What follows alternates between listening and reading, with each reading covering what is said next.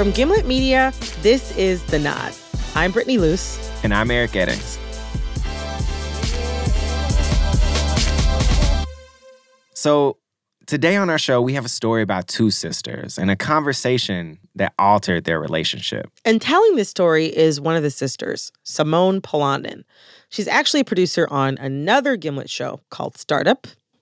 Here's Simone.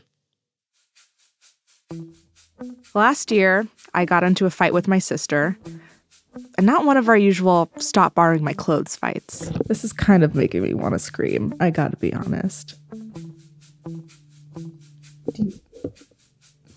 Do you do you want me to leave? No, I just what version of history have you been studying? It wasn't always that tense. When we were kids, my sister and I could quote the whole Shrek movie. Sometimes I was Donkey and she was Shrek, or she'd be Fiona and I would be Lord Farquaad. If we got bored during grown up dinners, I'd hum the tune to Welcome to Duloc to get her to laugh. A lot of our childhood was like that inside jokes, secret games, a shared understanding. But at some point, I aged out of whatever she was watching. She was stuck on SpongeBob, and I had moved on to Desperate Housewives. And then, just as she was starting seventh grade, I left for college. She's a sophomore in college now. I don't get to see her much, usually only during the holidays. And even then, we don't really spend any one on one time together. I stopped knowing the ins and outs of her life, but I still felt like I knew the big stuff. I knew who she was as a person. And then, a couple Christmases ago, she told me something that made me think maybe I didn't know her after all.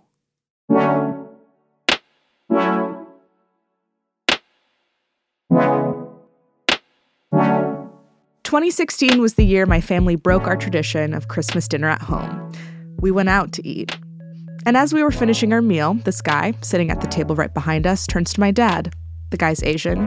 He says, You know, I have to ask because I've been wondering all night, but are you part Chinese? Okay, if you asked pretty much anyone to describe my dad, they'd say that is a tall black man. Not much ambiguity there. But my dad's from Suriname. It's this small country in South America with people from Africa, India, Indonesia, and China. And my dad actually is an eighth Chinese. No one ever picks up on this. And we were all surprised that this guy did. We had a good laugh about it, chatted for a bit, and then headed home.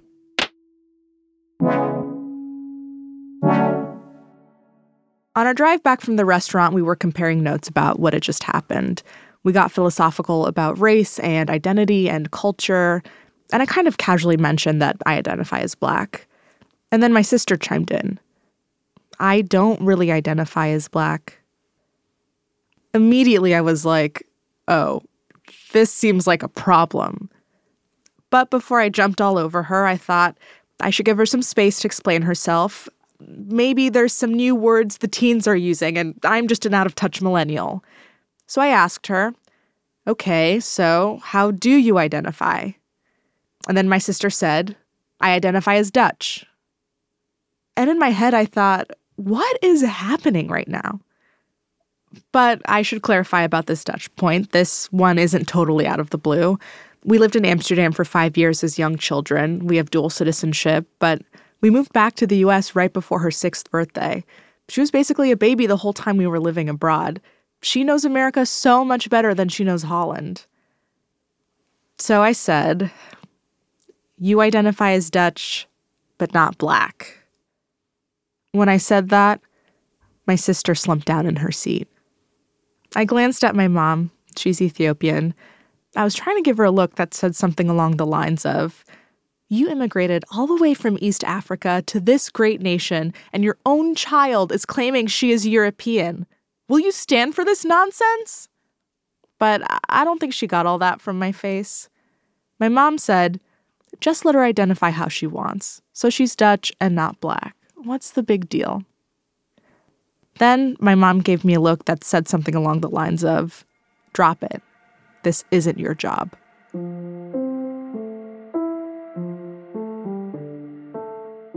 A few days later, I returned to New York, but that conversation stayed with me. I just didn't understand why she would identify as Dutch and why she wouldn't identify as black. What sort of mental gymnastics was she doing to reach that conclusion? Sure, we're different people, but we were both raised by a mother who would constantly remind us of our heritage. Even though both of us were born in the US, it was always, Your mother is Ethiopian, so you are also Ethiopian. So, how could I be all young, gifted, and black over here, and she's a whole ass European over there? We're sisters. Some things about us are supposed to be the same. How could she not get that? It didn't sit right with me to know that my sister wouldn't call herself black. I didn't know exactly what was going on, but I wanted to understand why she was saying this. So I could change her mind. So over the summer, I flew home to California to speak with her. A part of me was really dreading this conversation.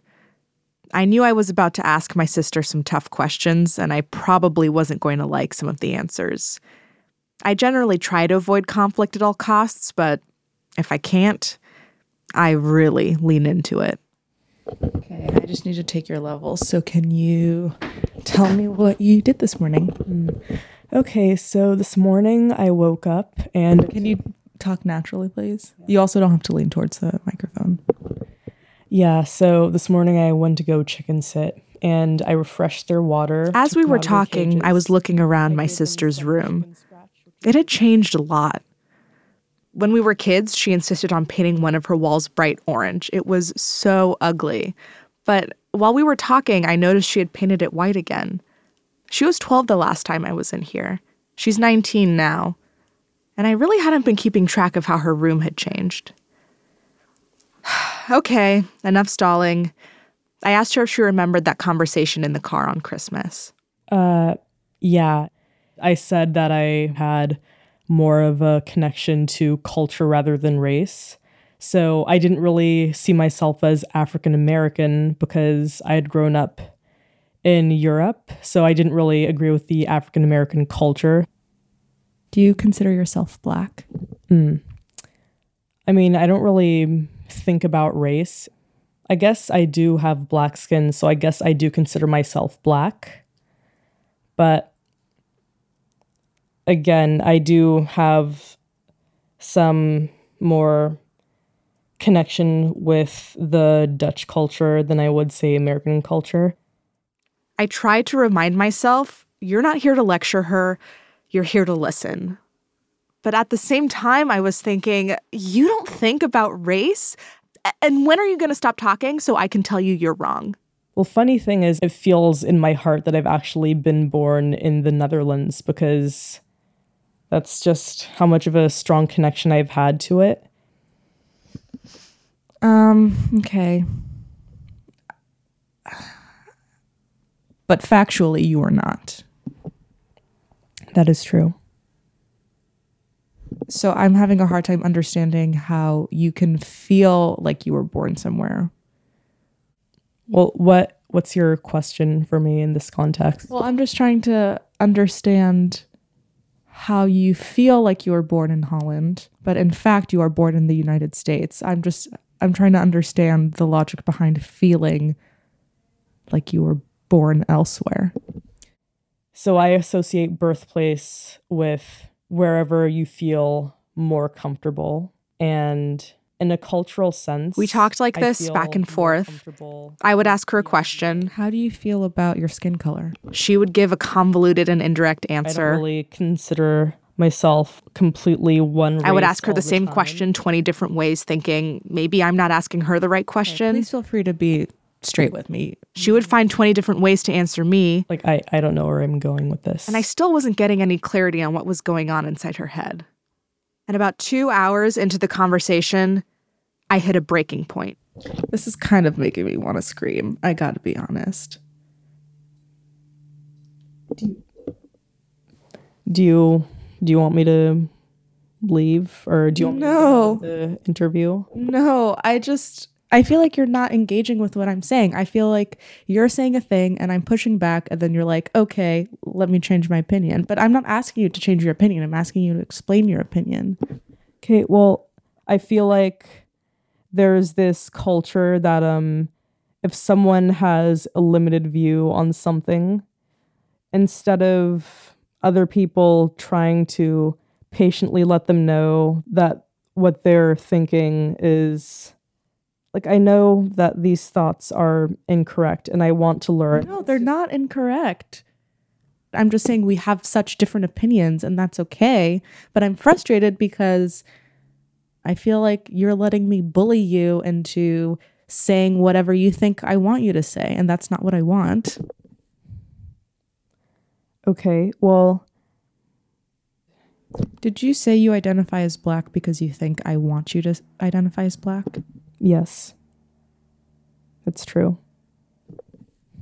Can you just tell me how what you think?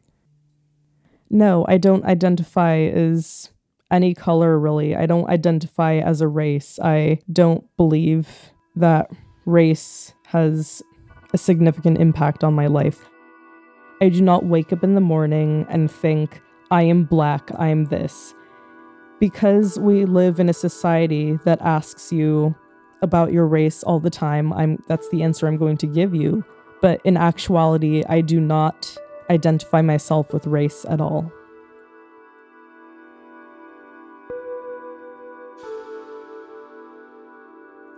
This version of the world my sister was living in, where race didn't factor into her life, it felt naive. And as we kept talking, I could see her ideas were shifting. This was less about being Dutch and more about not being black. there's this certain image that some people have of us in America. I think I've definitely internalized some racism. So I really need to figure out a way to get rid of this because I don't want to be ashamed of myself in, in any way. The way that I was interpreting it, which is the one that I'm actually more fearful of, is that it was coming from a place of shame or a place of self hatred. And that's concerning to me because it's that is a feeling that I identify with and it's a feeling that I've experienced. And it's a very painful feeling.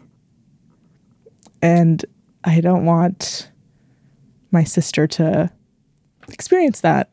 It's difficult. So that's why that's why I think I was so upset because it it felt familiar to me and it scared me to think that you were going through that.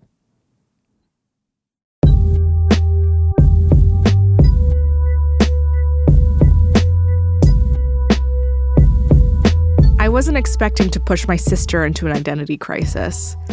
A few hours ago, she was insisting that race didn't even cross her mind. Now I heard hesitation and uncertainty in her voice.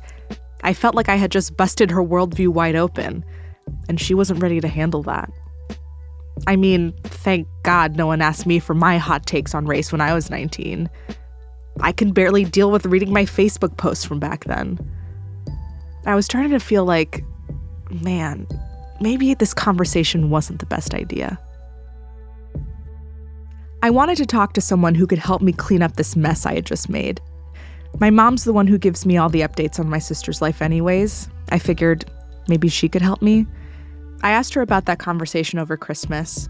It didn't surprise her.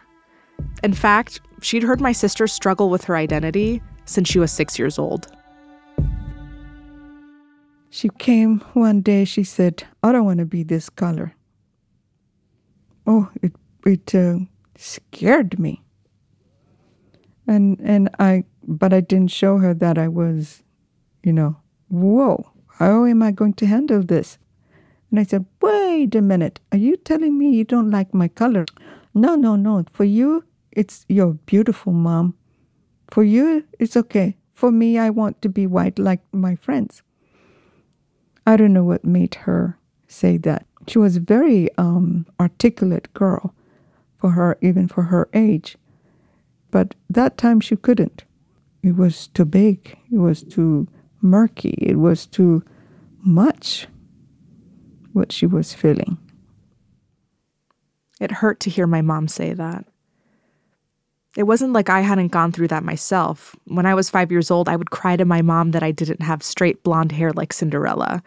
but I got over that by the time I was my sister's age. I wondered why she hadn't. But still, why would my mom, who told me I was Ethiopian, like her above all things, also come to my sister's defense when she called herself Dutch? I don't care what she identified with as long as it's true to the, your insight.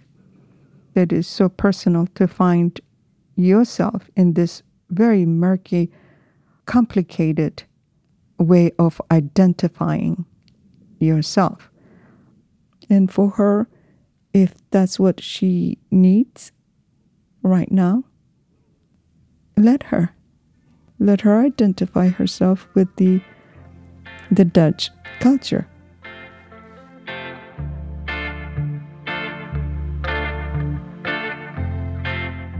I flew back to New York and started going through the recordings from that weekend. The whole point of this was to understand my sister, but I walked out of our conversation even more confused. And my sister, she was overwhelmed. I was rough with her. I could hear that in the tape. I was thinking of turning these recordings into a story, but really I wanted a second shot at our conversation. Maybe I just needed to give her some space to get her thoughts together. So I shot her a text. Just so you know, I want to have a follow up conversation with you, and I'll record this one too. She responded that she didn't want to, and she wasn't so sure about that first conversation either.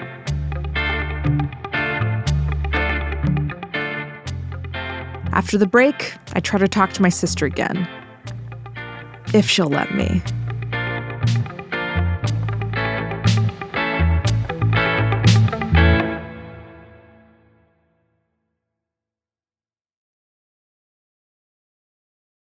I read the text from my sister over and over again. I just didn't feel comfortable the first time you interviewed me, and I don't want to continue that with a second round.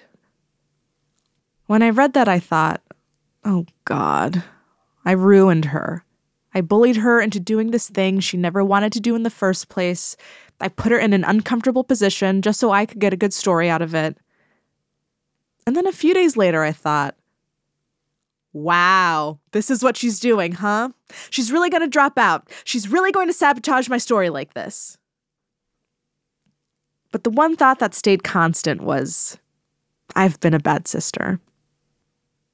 I tried to get on the phone with her, but between her classes and exams and rehearsals, we just never found the time. Eventually, Christmas was rolling around again. We were both going home for the holidays. I packed my recorder, just in case. I didn't see much of her the first few days I was home. And then one night, I snuck upstairs to my sister's room to check on her. She was in bed on her phone. I hovered around the doorway. I wanted to make her feel safe and to see if she could warm up to the idea of another interview. First, we talked without a microphone. She explained to me why she felt so uncomfortable, that she was worried people would misinterpret what she was trying to say.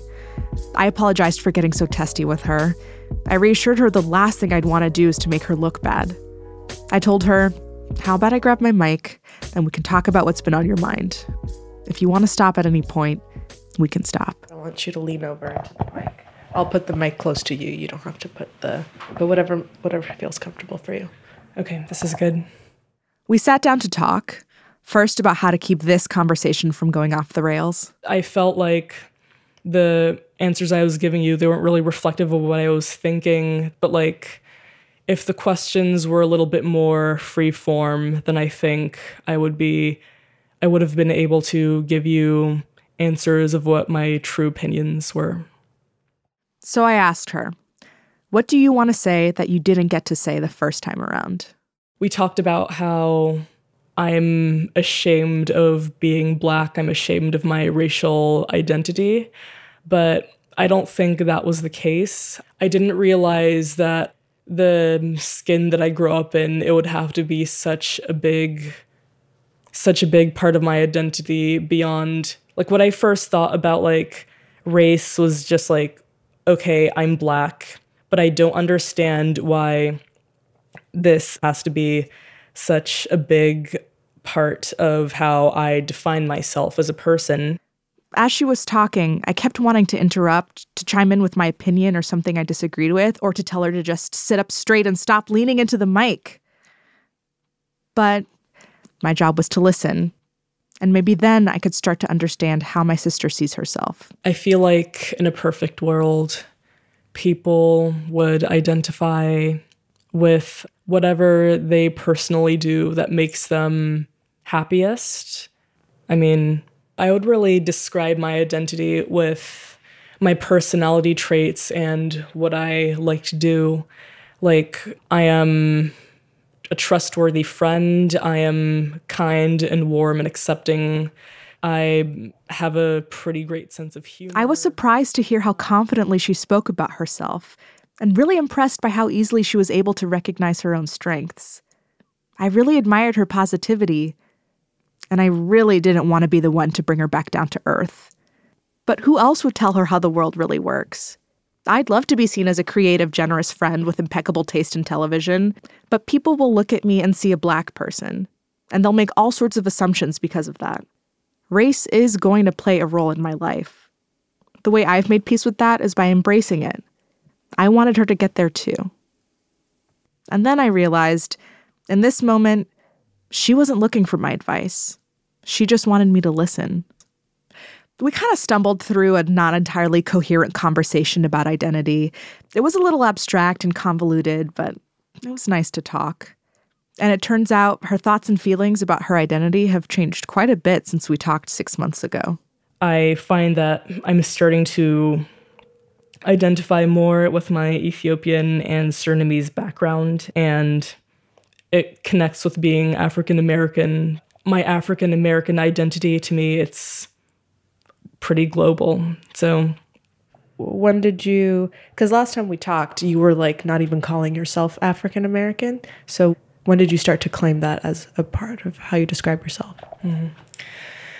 So it started happening recently. I've been like, inching towards it this school term. Like, we had this Nigerian American film artist who came to school to show her work and talk about how she had to put her identity into her work.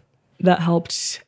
As she's telling me about what she's up to in school, what she and her friends are talking about, I understand something. Something that I knew, but I didn't really get until now.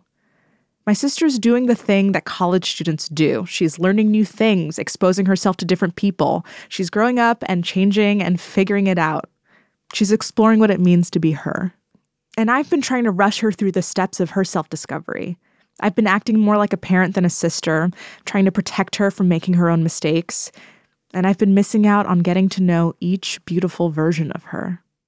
I've been writing this, and a lot of people have been asking me to add more detail about you. And I've really struggled because I actually realized that I don't really know what you get up to generally because in my mind I think of you watching like SpongeBob and Adventure Time and and I have no idea what your like contemporary interests or likes are. Hmm.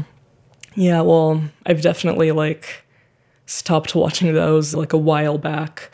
But um I mean, free time wise, I've been getting into painting and the shows that I watch, I'm still into comedies. I've been getting into Crazy Ex-Girlfriend.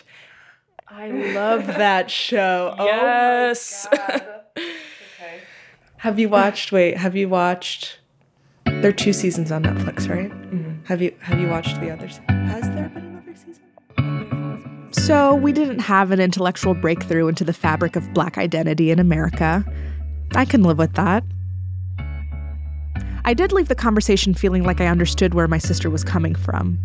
And more importantly, that what she's thinking about is constantly evolving. What she thought last Christmas is different from what she thought over the summer, which is different still from what she was thinking about just last month. I certainly didn't have my identity figured out at her age. It took a lot of years of convincing myself that I was born with worth, despite being told otherwise, to get to where I am now.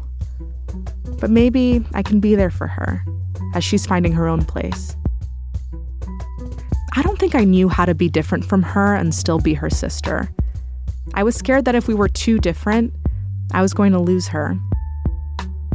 I'm starting to let go of that. We're still a ways away from being on Shrek quoting terms, but the next time I'm watching Crazy Ex Girlfriend, I'll probably shoot my sister a, hey, guess what I'm doing text, and then like a goofy selfie of me in front of the TV. And we can take it from there.